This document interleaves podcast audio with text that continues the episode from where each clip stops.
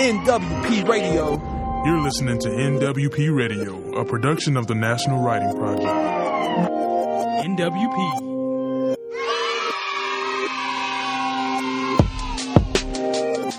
Welcome, listeners. This is NWP Radio, a production of the National Writing Project. Today is November 8th, 2021, and we are talking with Rebecca Harper, the director of the Augusta University Writing Project and author of the recently published Write Now and Write On 37 Strategies for Authentic Daily Writing in Every Content Area. We'll be talking about writing instruction, daily writing, and writing across the curriculum. I'm your host, Tanya Baker, at the NWP in Berkeley, California. Hello, Rebecca. Hi, Tanya. Thank I'm you for so, having me. I'm so excited to talk to you about this book. But before we jump in, could you please introduce yourself to our listening audience? Maybe you could tell us like the short story of your career.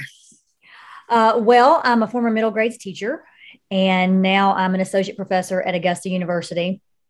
Um, my area is language and literacy, and I kind of happened uh, upon middle school on accident. I needed a job. I graduated in the middle of the year and I ended up loving it. And then I had a baby and went home. And then after a, a, couple of years, 18 months of being home, I decided I wanted to go back and teach, teach. And I ended up at Augusta University as a full-time temporary instructor. And I thought I would be there for a semester. And I've been there for 14 years. Holy Moses. Yeah. I yep. also stumbled into my teaching career and decided I loved it. And it can yeah, happen. It was, it was, not what I wanted to do. Um, growing up, my mother was a teacher. Mm-hmm. And so there was this natural question that people would ask me, you know, aren't you going to be a teacher like your mom? And, you know, most people don't realize their parents have any sense until they're older. so I would respond emphatically, absolutely not. I know how much teachers make, and I don't want to be a teacher. And then it, it, became the most natural place in the world for me to be because it is, I think, the closest place to being on stage without being on stage. Right. And every day is different. so it, it worked. Exactly. Well, this gives me a lot of hope, Rebecca, because everyone has asked my daughter since she was five if she was going to be a teacher. And she says, Absolutely not, but she's naturally born to it. So it's going to keep holding out hope that she finds her way. um, I also like to ask a personal question. And for you, I think the question I'd love for you to answer is actually, I'd love you to finish this sentence. Anyone who knows me knows I love glitter and stilettos. That is correct. Mm-hmm. If I had to fill it in for you, that's what I would have said. Yep. Excellent. All right, let's talk about your new book Write Now and Write On 37 Strategies for Authentic Daily Writing in Every Content Area. First of all, why did you want to write a book about authentic daily writing? Well, because as a, a former middle grades writing teacher and what I do now working with teachers, it it's my area of interest and I just naturally think of ways, I just, I just can't help but look at the world through a writing lens. Mm-hmm. So anytime things happen, or, you know, I hear something on television or on the radio, or my children say something to me, I'm thinking about ways in which that I can make this fly in a literacy classroom. And I think for me, you know, I came into teaching with a lot of background, you know, preparation on how to teach reading and how to teach math and, and everything else. But I had no pedagogy for writing. Uh, and, and I was hired as a writing teacher. And I had, there was no one, it was a brand new position. There was no teacher to go and ask what you did last year and I was lost. Mm-hmm. And I even went back to our dean of the School of Education and ha- sat down with him and said, you know, you guys failed me as a an educator because I am teaching something that I was not prepared to teach. But then the more that I started working with teachers, I realized that my situation was not unique. Right. That most teachers don't have any kind of formal instruction in the teaching of writing, but yet are expected to write daily and to you know in order to to meet standards and the the demands on state assessments they're supposed to teach it but many of them don't know how and so they do what i did when i first got you know a job which was i put a prompt on the board mm-hmm. and you know go forth and write and that worked for two kids in my class but the other 90 you know would ask me these ridiculous questions like what what should my title be? Or you know i can't spell this or you know so for me you know in doing a lot of the professional development that that i'm do i've been doing for a while people would ask me they would say have you written this stuff down? And you know prior to a few years ago it would just existed solely in my mm-hmm. head. And so that was you know kind of the impetus for that that i knew it's something that's needed. And i think a lot of times teachers they're given new programs that don't naturally fit with what they're already doing mm-hmm. you have to kind of learn this program and and you know I, I wanted teachers to see that teaching writing is really, you know, it's really not as hard as we make it. The way that we try to teach it in schools when it, with this formulaic approach makes it hard. But if you can look at the world around you and see the writing everywhere, it really becomes just a natural, a natural thing to do. That um, there are at least two things in there I hope to come back to. One is the two kids who succeeded and all the other kids for whom that didn't work and how how you you know like some teachers would be like it worked for these people. Everybody else should just get on board. Uh, but that's not what you did. Um, and then this idea of uh, natural learning and and the what kids are doing in the world versus what happens in classes is really uh, i think profoundly dealt with in this book and so i hopefully we'll talk about that too. But before we do, you're saying that um, that this book came from professional development and people saying, "Have you written this down?" Makes a lot of sense to me because the first thing that I noticed about the book, and I know you teased me a little about it a little bit and said, "I hope you like the content too." But the first thing I noticed was it's a really great form for what it is. So when I now that I've read this book, when I think about it, I think about it as being like an often used, super post-it, post-it noted handbook for anyone who wants to incorporate more daily writing into their classroom. Like I can just imagine it, you know, eh, mine has sticky notes all over it. I can imagine a teacher working every day in a classroom would be like, oh yeah, and I want to do this and I want to do that, and all kinds of sticky notes and notes. Um, can you describe the relationship between the function, how you imagine teachers using this book, and the form that it took? Well, I think that a lot of times teachers, you know, have certain skills that they want to focus on. And so there are certain blanket skills that that cover multiple disciplines. And so it really doesn't matter whether you teach science or social studies or ELA, your students have to be able to organize their thoughts. Mm-hmm. And they're also probably going to be asked to compare and contrast, and they're probably going to be asked to summarize.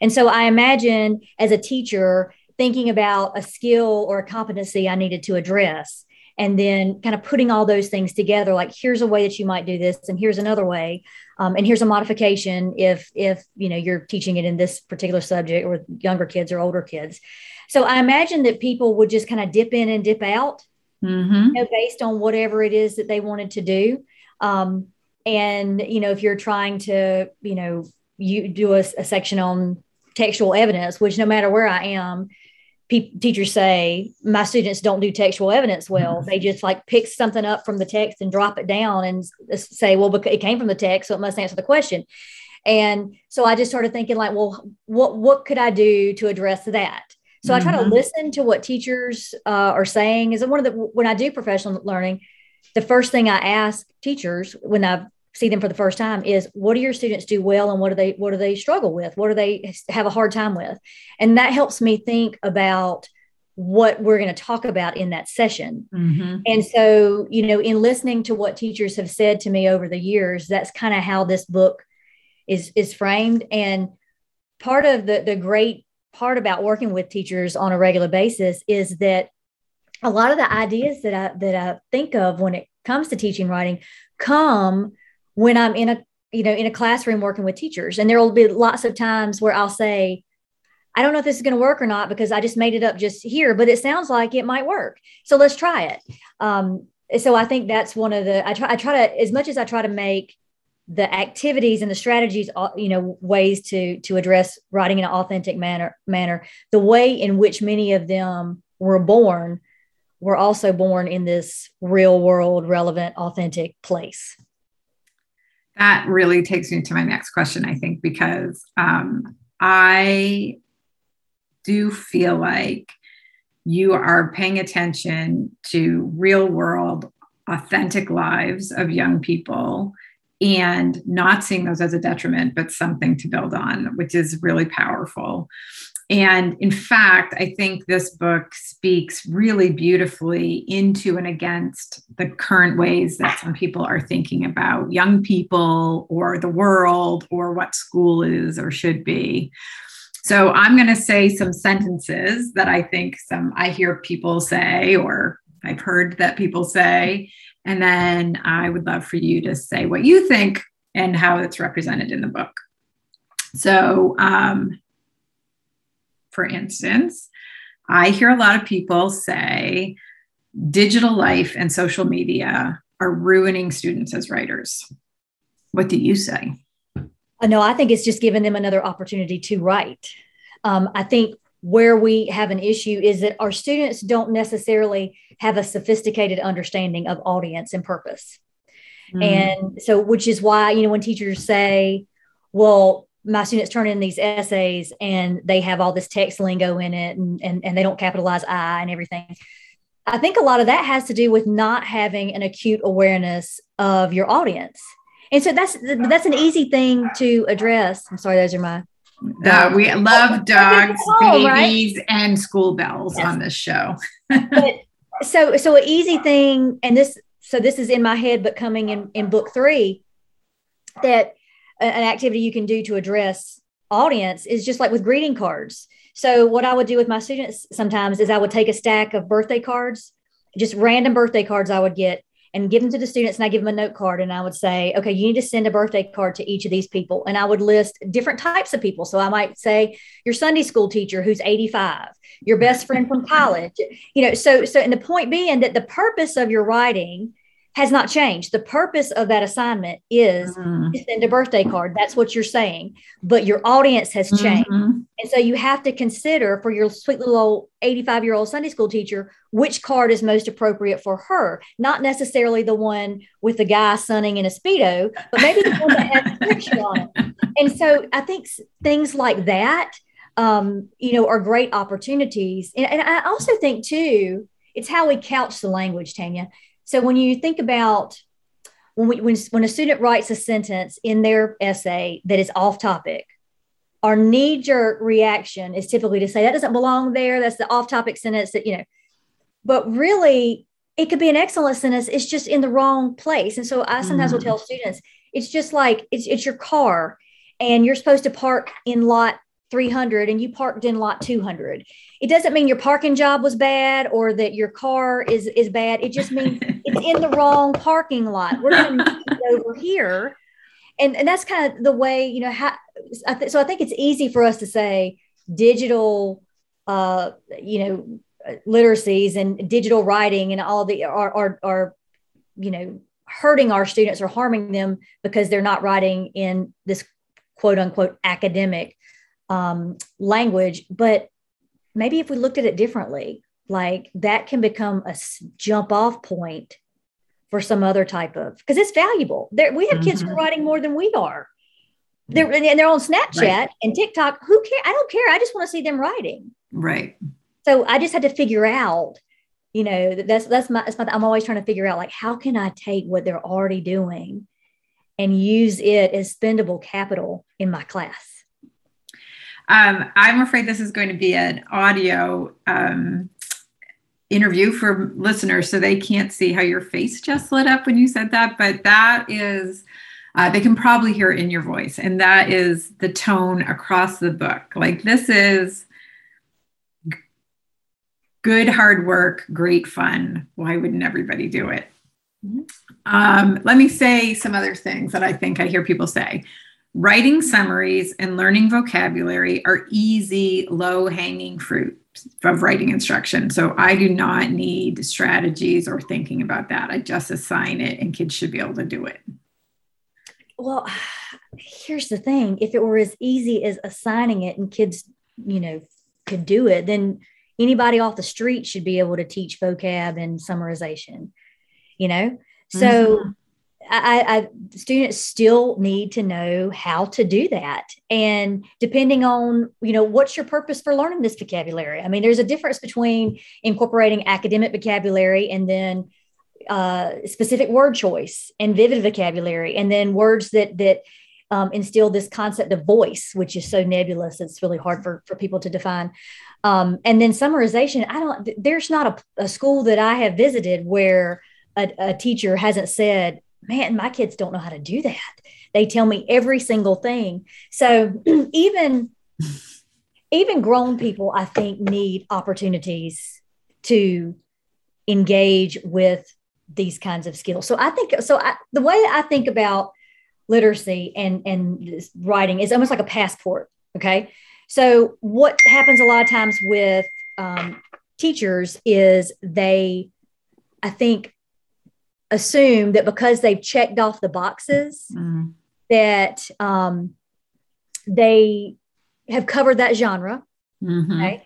and they don't have to go back to it again and unfortunately um, that doesn't necessarily mean that they the students really really get it okay so if you if you think about you know like a literacy passport a lot of times what we'll do is we'll just stamp all right we've done personal narrative and now, now we're going to stamp argumentative. Okay. So kids have been there one time and they've got that. Okay.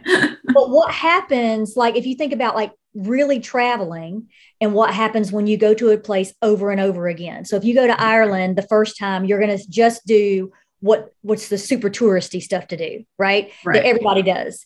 But if you go back over and over and over again, you're going to go to these hole in the wall places and you're going to go to these places that only the locals kn- know. And so I think about that with writing that mm. if you mm. only stamp it one time, they're just going to have the over the mm. overview of what it means to write persuasive. But if you keep going back there, Mm-hmm. and you keep mm-hmm. writing, you know, doing persuasive for this kind of topic and this content and this content, then what happens is students begin to develop this understanding and have a, a better um, grasp on what does that mm. genre really, really mean instead of just being able to give you, you know, just the basics you know um, which is unfortunately what happens a lot of times is they just have just enough to get through whatever the main requirements are I feel like on another thing, I should just do a sizzle reel of you making metaphors for teaching writing. And we just like play them all because they're fantastic. Um, all the things you said made me want to bring up this one, which I think is uh, you really take up in the book, but um, that is I taught it, they didn't get it. They were probably paying attention, or maybe they're just not good at writing. You know, it's not always their fault. I mean, here's the thing think about like the way I think when I was in high school, when my teachers had me do an outline to outline to frame my research paper. Okay. The point of that strategy is to frame your paper up front, to think through what's going to be A and B and okay. But I wrote my outline after I wrote my paper. And so I frequently ask teachers about that. How many of you learn how to do an outline? How many of you wrote your outline before you wrote your paper? How many of you wrote your outline after you wrote your paper?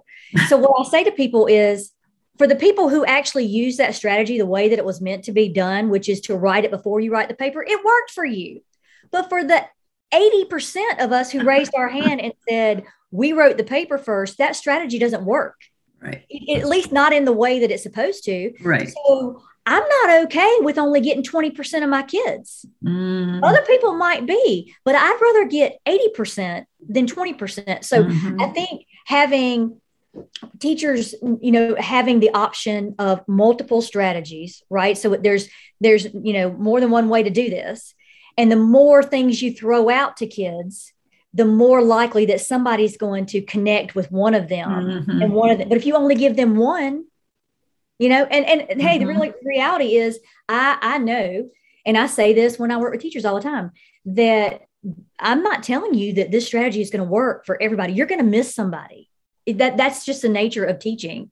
But the number of people you miss can greatly decrease right. if you start looking you know but yeah i mean sometimes you know when you've you've taught it this way and you've done this way you know you've tried multiple things and people still don't get it then i think you can feel a little bit better about saying okay i've done right but we just like follow that's, that's why like strategies like race will only work in certain situations Mhm. you know they're not gonna but if that's the only thing that a teacher has in their toolbox Right. and they try to make it work for everything it's, it's just it's not gonna work it's not gonna work Right.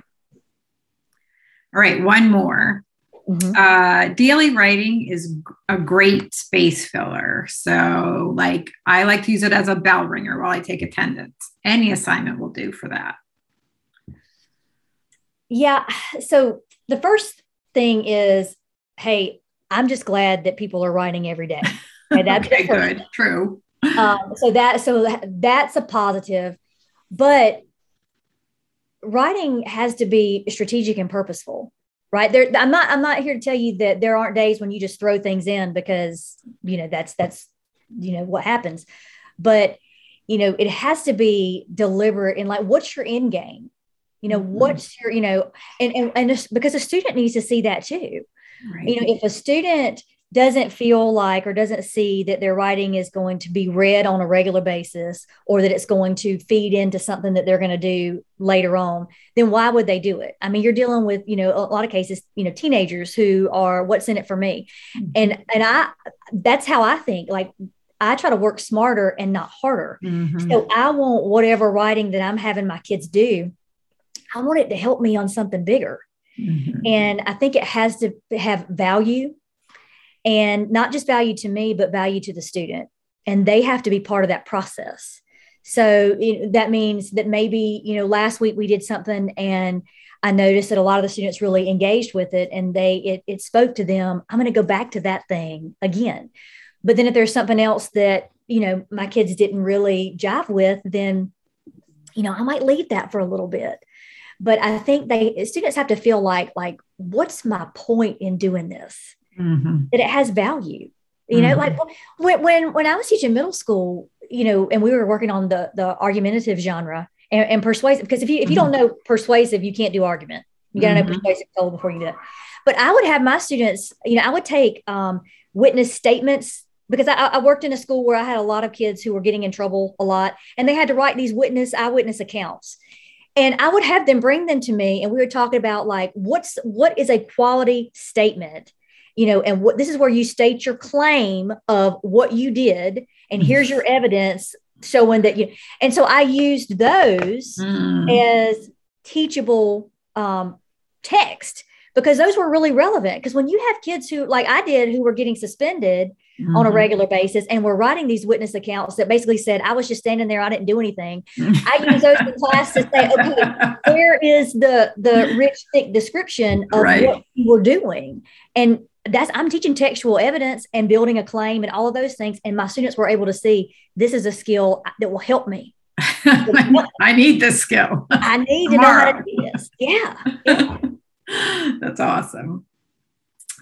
Uh, so I feel like anybody who's listened to the conversation this far should already want this book because of the way that it frames the importance of teaching, that there are multiple ways to teach, that kids can be engaged and you can pick up lots and lots more kids than you're reaching with one or two strategies. Everybody should already be excited about this.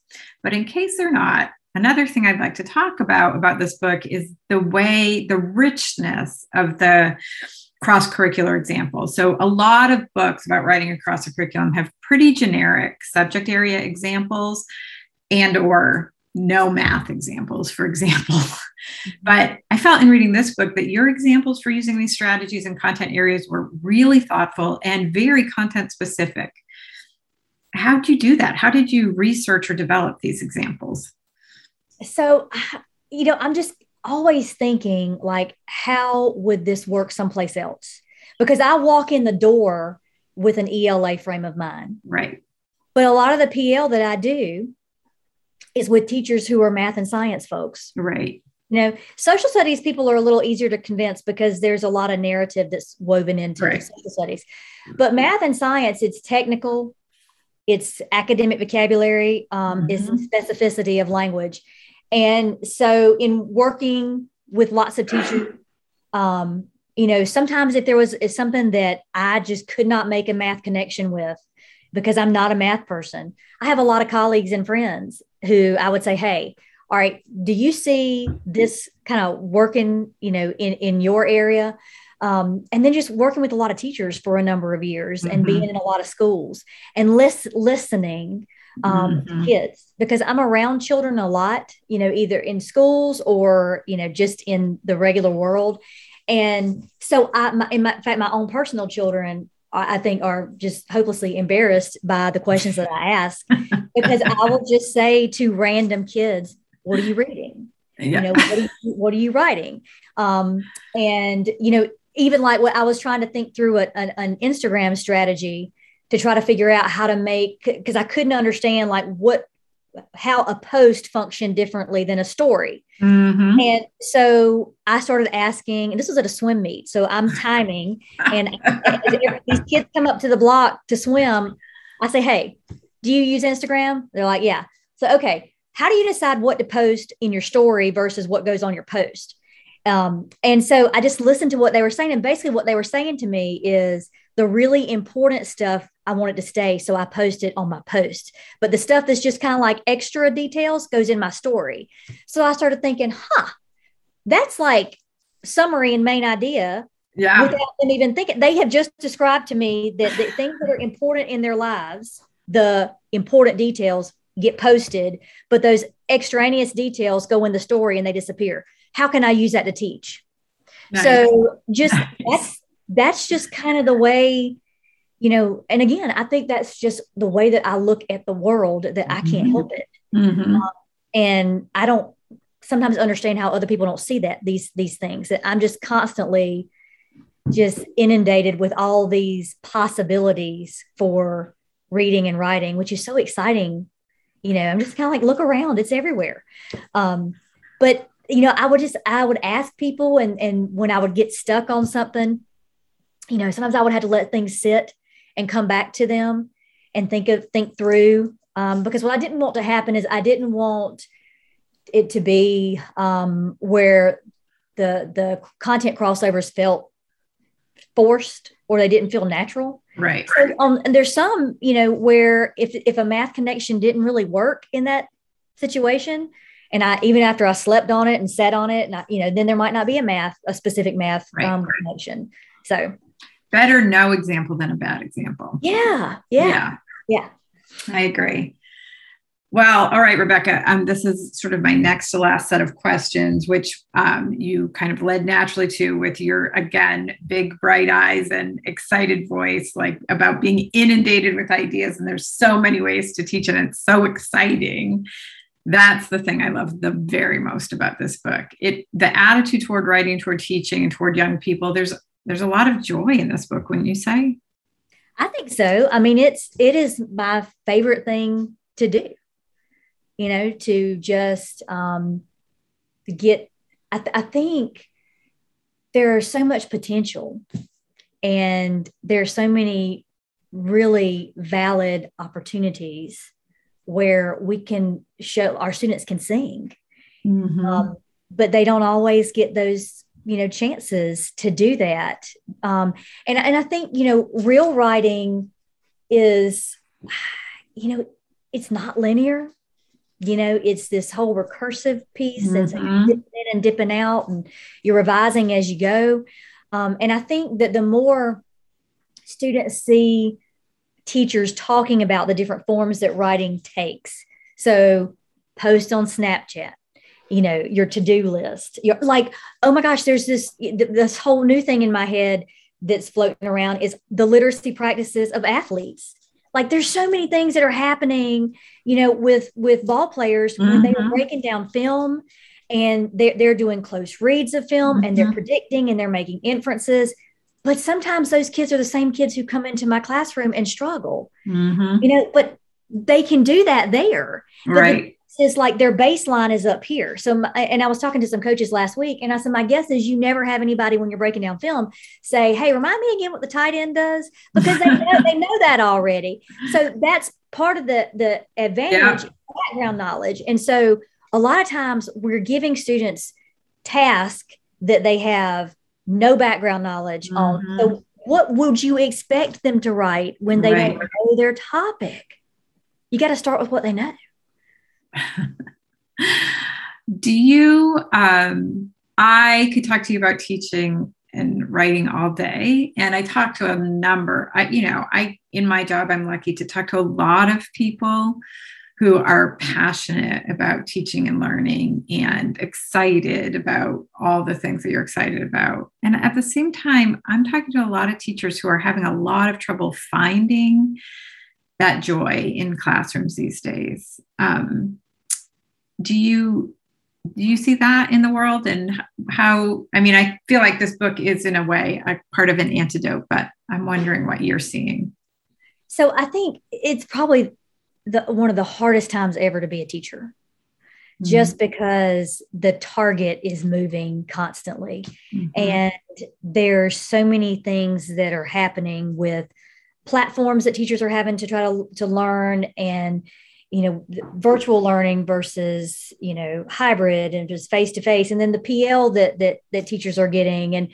how do you modify something so that you are still following COVID protocol. So, you know, passing materials around is different. Mm-hmm. Um, so mm-hmm. I do think it's, you know, there's a lot of, there's always been uh, stressors as a teacher, but mm-hmm. now the stressors are so different mm-hmm. um, in, in, just a different way. But I think that there's still a lot of joy to be mm-hmm. had, um, you know, and a lot of opportunities that you can use writing as a vehicle to kind of work through some of those pieces. You know, a lot of our students will tell us things on paper that they won't ever say mm. to your faces, you know. And I learned more about my kids, my students, from their writing um, than anything. You know, mm-hmm. they they. But but again, I still I go back to. I I think kids just want to feel important Mm-hmm. They want, you know, um, to know that that somebody cares about them, mm-hmm. and those are not hard things to do. Mm-hmm. You know, it's really just a matter of you know talking to kids. Hey, how are you doing? How's your family? Even if you don't necessarily know their whole family, just you know, um, did you have a good weekend? What are you, you know, what'd you watch this week? It, those kinds of things, building relationships, mm-hmm. you know, and those, um, what the, the teachers who I see now who are just, you know, soaring past mm-hmm. all of this are the ones that have built strong relationships with their students mm-hmm. and who are concerned with not just educating you know for the standards they're charged with teaching but the whole child mm-hmm. you know yeah. um, and and and just you know small things i mean i, I think I, I put this story in the book but i had a, a eighth grade basketball player who struggled in my class who was reading on like a third grade reading level. And I, I would, anytime he was in the paper, I would cut it out and send it to him, you know? And even when he was in high school. And I saw him in Atlanta a few years ago in the elevator and he's, he's all grown up. He's six five, and he gave me a big hug and he said, you used to send all my basketball and football stuff in the mail. You know, and that was, you know, over a yeah. decade ago. So you know, and part of that is directly out of, you know, my life as a child. I had a neighbor who, anytime I made the honor roll, would cut it out of the paper and send it to me in the mail. And, you know, I, I just rem- remembered that. So I think, you know, right now, one of the, the biggest pieces that that we have to be cognizant of is the overall social and emotional you know, place where yeah know, a lot of our students are, but also our teachers. Yeah. You know, and what, one of the things, even like with these book clubs that we've done with the writing project that have kind of created this community with teachers mm-hmm. that didn't feel like PL, but felt like just conversations with mm-hmm. colleagues mm-hmm. that have been really helpful. Um, you know, in in in a weird time, just a weird mm-hmm. time Yeah, that's um, that's uh, probably a lovely place for us to end by me saying mm-hmm. if you are feeling like it's hard to hold on to the joy or you don't know what to do or you don't know where to start this book feels like a lovely thing and you should have it but Um, Rebecca, you are a mom and a teacher. And so I know you've shepherded many things or are shepherding many things and people out into the world. And then you made this book and you're shepherding it out into the world. Um, do you have an imagined life for this book? Can you tell us what you hope it will do out in the world? Well, I hope that first of all that people will read it and that they'll go back and try um, some of the strategies. That's one of the, the the best parts about writing something like this is when I get emails or I get tagged on Instagram or something where somebody's gone back and they've tried you know one of these strategies and i you know i want to hear things that work but i also want to hear things that don't work because those are important pieces too mm-hmm. um, or modifications so you know that is probably you know one of the proudest pieces is when you have people who say you know i read it and you know i did this and it worked or i did this and i made this change um, is that okay? That's another thing that's really fun. just have to say, is that okay? Like that's exactly what I want you to do. Um, so that's what I hope, you know, and I hope that this becomes because there's a lot more in my head. And, you know, this book, I mean, I, I, I had in my head for a while and I kept pushing. My, my first publisher was not publishing anything else that was writing related. And I had stalked this person at another publishing company and he'd kind of, you know, not paid attention to me. And I was at NCTE and I went by Corwin Literacy and I dropped off my old book and said, I wrote this book and there's more up here. I have another book that I'm ready to write. And they said, let's write it. Um, so I think, you know, just being able to continue to do to do those pieces. Mm-hmm. But I, I, think the other part that's important for people to know is like all this started with National Writing Project. Mm-hmm. And I know mm. you know this, but you know, I started teaching and I had been I, got, I guess at Aiken Middle for maybe a semester and or maybe a year and a half, I can even remember before I did the mm-hmm. Midlands Writing Project at USC, which is now that that, that project is not there anymore. But I remember sitting at the interview table because I was in my ma- master's program at the time, and the I would get six free graduate hours. Okay, and I remember sitting at this table. I wore a red suit that day. and all these people who had been in the project before said this is life changing I came in one person and came out another. And I remember sitting there going, these people are nuts. There's no way that this could be this much of a transformative experience. I'm here because I needed six free six hours credits.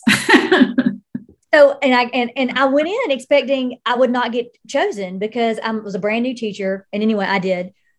And it was, I mean, it's it absolutely when I go back to like what was the pivot point for me professionally. Mm-hmm it was after that summer because I had never looked at teaching writing like that before. I had mm-hmm. never thought of using mentor text. I had never thought of bringing in a prom dress character. And yet now in my office, I have four prom dresses and regalia that I used to teach and feather boas and everything. And I had never presented at a conference.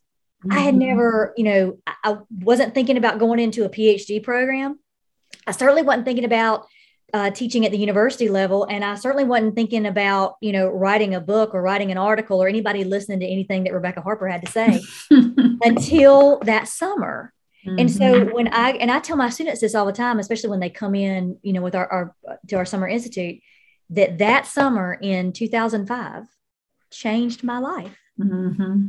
And everything I don't know, you know, I might have eventually made it here you know, but I certainly, I don't think it would have been the same road. I don't think it would have happened as quickly. I don't think I would have had the confidence because, you know, but, but writing project did that mm-hmm. because it made it for me okay to go off script. Mm-hmm. You know, um, that I knew that what I thought was was was good for students that it really was. Mm-hmm. So, you know, I can trace all of these you know, pieces in my career, my professional life back to that one summer.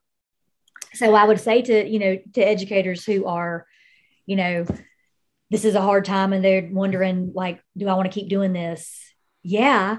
Mm. Get involved with the writing projects like because that, I mean, I, I ran into at my son's school. I went to eat lunch with him today, and the girl that I went through writing project with is a teacher there.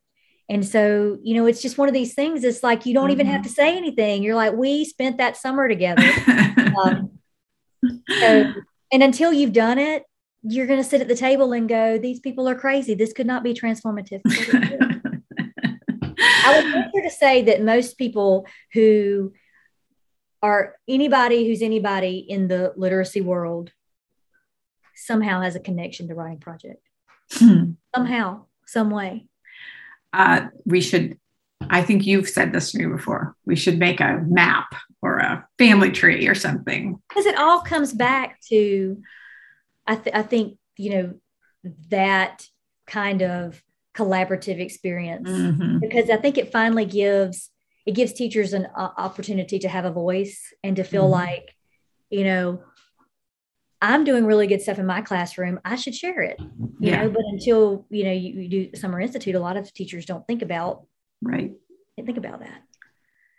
Well your ending with that um, gave me shivers because your story is so close to mine and so many of our colleagues who've had the same experience as teachers who come to the writing project uh, I would add, yes, I agree with Rebecca. If you're wondering if you should stay in the profession, you should because it is so full of possibility and joy.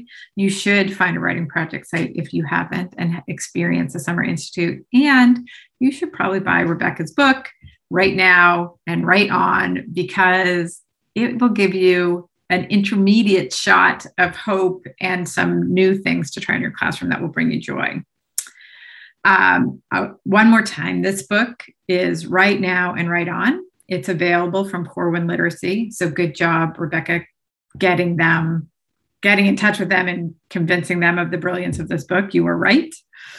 Listeners, you should get this book now because in February, Rebecca will be hosting a three session teachers working group that will use this book as a text and support teachers in trying out some of these authentic daily writing strategies in their classrooms and then learning together about how they work. You can join the Teacher Studio. You can find that at studio.nwp.org. You can join now and look for information in January to sign up for this deeper dive with Rebecca.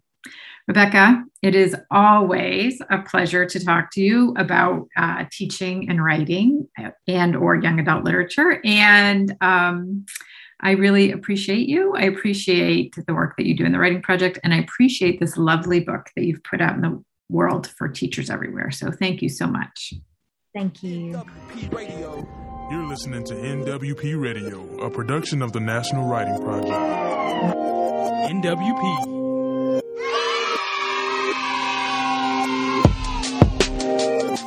WWE.